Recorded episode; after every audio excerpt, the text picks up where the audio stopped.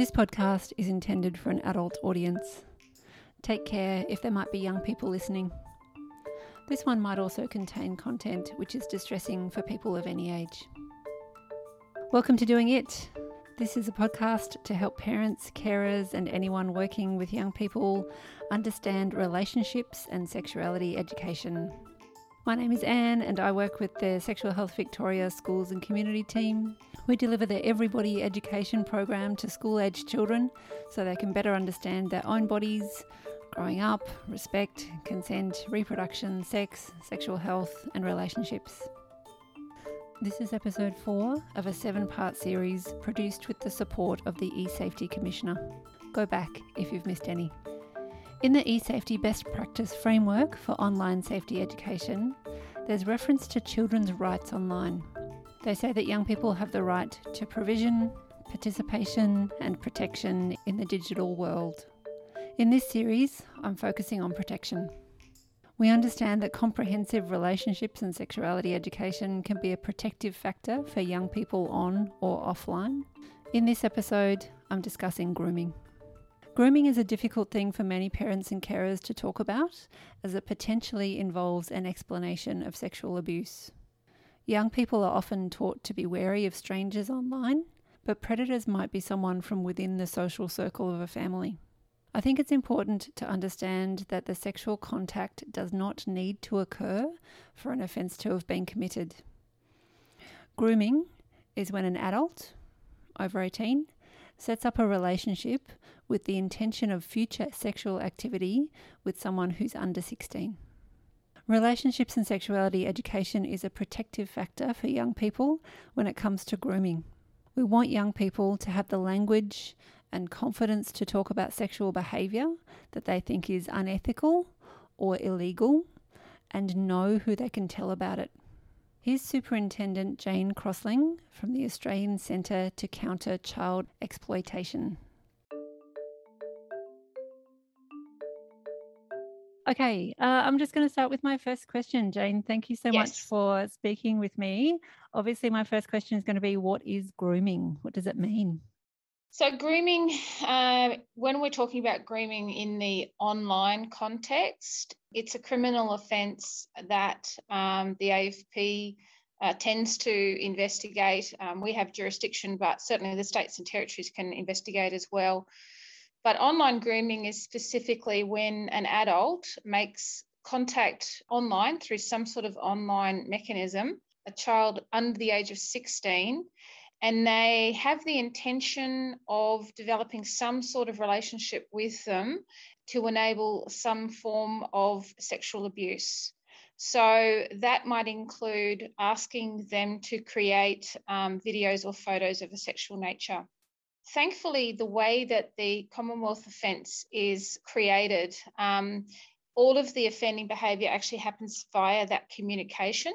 Uh, that's a very important phase of the grooming process because we don't have to sit around and wait for any physical contact to ever take place. We would really like to avoid that ever happening. It means we can intervene if we need to, just by virtue of that communication happening between an adult and a young person. So the adult is essentially looking to break down any barriers that there might be between an adult and a young person when talking about what are often adult sexual concepts. And they have all sorts of, of tricks that they utilize to do that. Mm. Um, and sometimes that might mean um, being an age that is closer to the victim's age that can help break down those barriers. Uh, it still makes it an offence, of course, uh, that they're pretending to be someone uh, of a similar age to the victim. So they can act very, very rapidly. Unfortunately, we've seen it quite a lot lately where a groomer is very, very skilled at getting these images out of a young person incredibly rapidly. Others are very patient and use very long term and sophisticated tips and tricks to break down those barriers and encourage a young person to share images or videos and over time perhaps increase the amount of images or videos that they're providing or increase the um, extreme extremity of those images as well. So mm. um, they use all sorts of different techniques um, to engage with children in ways that um, allow them to feel comfortable in sharing this material, which is certainly problematic as both a police officer and a parent. Yeah, I think it's really interesting and something that's easy to forget is that the sexual contact doesn't have to happen. So, a sex- is it true that a sexual image doesn't need to be exchanged as long as it can be proved that there was intent for that to happen? That's correct. Um, we we might intervene in those sorts of situations or that might allow us to protect that particular victim but then in doing so we can uncover previous attempts that they have done that and potentially been successful so this is where reporting is so incredibly important and certainly uh, i really think we could talk about how to report and when to report in so much detail. That could be a podcast in and of itself. But it is incredibly important that young people know when something doesn't feel right, when they're being asked to say or do something that pushes them outside their comfort zone, and they need to know that it's okay to tell someone, a trusted adult, ideally a parent, but not always a parent. We understand that, um, but they need to tell somebody. And you said people, uh, offenders, are often very skilled at uh, making those connections. So, what sort of apps or what sort of methods of communication are young people targeted uh, for grooming on? It's fair to say that if there are young people on a particular game, app, or site, that's where the groomers are. So they know what the young people are on and what they're into, and uh, particularly know what appeals to different age groups. So, depending on what the preference of the offender might be, is where they will start looking for those young people. It's so broad. Um, our data shows that you know Facebook is still a very uh, large source of our reports that we receive here at um, the Australian Centre to Counter Child Exploitation. But there are other um, games and apps um, that are popular, particularly with primary school age children, Fortnite, Roblox, Minecraft. Those sorts of games are incredibly age appropriate, and young people absolutely love them. And I understand the appeal. But unfortunately, some parents may not realize that those sorts of games have an inbuilt chat functionality. And it's through that chat functionality that the groomers can often target young people. Um, so this is where we ask parents to consider, do they understand how their young person is actually using these particular games? You can use games like Minecraft, for example, offline, which means you don't actually have to interact with anybody else.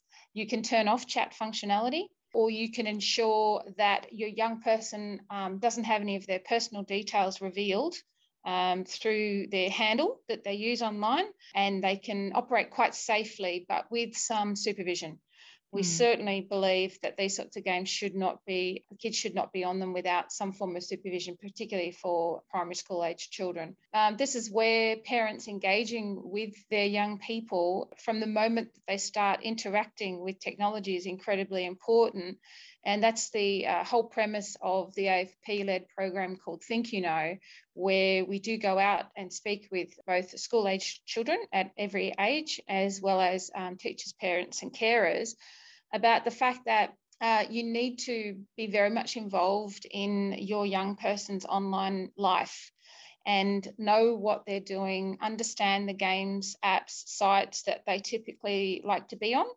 and then also educate yourself about um, how they're using it and what are the risks and benefits of each of those. We have a lot of data out there to say that parents don't really pay attention to what their young people are doing online and believe that they're safe without necessarily taking those extra steps to ensure that they are. I guess we're, what we're also promoting is um, confidence in that conversation about sexual behaviour because young people feel really reluctant, in particular, to report things like that. Absolutely. And there's a whole lot of stuff going on there, which we absolutely understand just as difficult as it is to um, talk to a young person about um, sexual concepts, I think they also feel differently challenged about having conversations about what young people are doing online, regardless of whether or not they believe it also has a sexual aspect to it. Probably an overlapping Venn diagram. I know from speaking to young people that they have this sense of stranger danger and they're not supposed to share information or become friends with people that they don't know. How often are young people contacted online by a stranger? And is grooming always perpetrated by a stranger? Pretty complex question, but um, I guess the problem we have is definitions and what a young person thinks is a stranger. So when we've spoken to young people and we've sort of said, you know, how come you've friended this person who you didn't actually know in the real world? Are they not a stranger? They'll say, oh no, they're a friend of so and so, and therefore uh, now they're my friend, and therefore they're not a stranger. Which that's that's their logic, and we sort of need to counter that a little bit and, and ask them to sense check their logic, because they don't know that person and they're making a few quantum leaps there with their understanding of who this person might be. The difference between real world stranger danger and online stranger danger i think is is problematic and not necessarily understood by a young person. And i think there remains a risk that they can be convinced that they are in fact a friend through a variety of techniques even if they've only ever met this person online and as young people move into the teenage years and they might actually go online to date then that becomes even more problematic with the concept of what popular media might call catfishing, where people are not who they say they are for a variety of reasons. And yet, the young person would actually think that they knew that person and that they weren't, in fact, a stranger. For the offending that we see online, yes, it is almost always somebody that's not known to them. The difference might be in instances where we've actually seen mothers of victims be groomed for the purpose of having access to their children. And those sorts of techniques might include convincing the mother that their child can you know get modeling contracts and things like that so it is actually the the mother in many instances that uh, is being groomed that's problematic because the child has to essentially believe that um, this person isn't a stranger uh, because the mother knows them. So that's really complex and shows the lengths to which some groomers will go to to be very, very manipulative to get um, what it is that they want. Um, ordinarily, if a young person knows them uh, in the real world, then they don't need to be groomed online. They are groomed, unfortunately, in a real world way. And that is obviously happening everywhere in the world. Uh, there's a lot of data to suggest that um, for a lot of not just young people, but women more broadly who are victims of sexual assault, they actually know the perpetrator. So, um, yes, real world grooming happens in a in a different way, I guess. Mm. Um, so, what should parents and carers be alert to? What sort of messages or what sort of frequency of contact, or I don't know, are there alarm bells that could be seen by a parent? Yes, so I think if there's um, communication with a young person that's asking questions about, you know, tell me what school you go to, or, you know, tell me like what you want to do on the weekend and things like that, that go outside the context of the chatter that's maybe related to that particular game, then I think that that's definitely problematic. So if parents are aware that their children are chatting with people online, um, and if they're okay with that, they can monitor that and ensure that it's it's just about the game. So if a young person feels really comfortable in that space but might be inadvertently revealing a whole lot of information about who they are, what their plans are, you know, what their sibling situation is, then that's absolutely problematic because we would look at that from a law enforcement perspective and say, you know, why are they asking those sorts of questions? We would be definitely suspicious and there would be red flags there.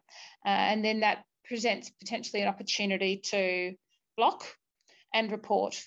So we definitely recommend uh, through our ThinkUKnow program when we do engage with parents that um, when a young person first starts using a particular game or app, They understand together how it operates and they understand that if there's something that isn't right, if there's some one or some content that makes them feel uncomfortable, then they know together how to block and report. Uh, and I think that that can be very empowering for a young person. Another really important aspect that we know uh, a parent really needs to con- consider is the fact that it's a very natural reaction for a parent to want to remove the device because they see that as the delivery mechanism of the problem. But that's not necessarily the answer. And for a young person who has um, really good quality and healthy relationships with other people online, removing the device actually causes them to um, lose connections that they have in the online world. Plus, they feel like they're being punished again. And they're less likely, perhaps, to come back to a parent when something does go wrong next time because mm. they'll think the parent will just take the device away. So Unfortunately, it means having to sit down and rip the problem apart a little bit and understanding that the device was just the delivery mechanism. What what was what was it actually about, and what can we do about it? It can be really really challenging, and as young people move into um, puberty, uh, that can be a really difficult time to ensure that those lines of communication are open for any subject we don't shy away from the importance of it, but we do most certainly understand that um, keeping those lines of communication always open is going to be really tough. You've mentioned a couple of times uh, people, young people knowing avenues of reporting. And I know young people often say, well, what's the point? Because they think nothing would happen if they do mm. report, particularly to a platform. So how can we stress the importance of that? And what else should young people know about grooming? Like what what should they be told in terms of um, being alert to it?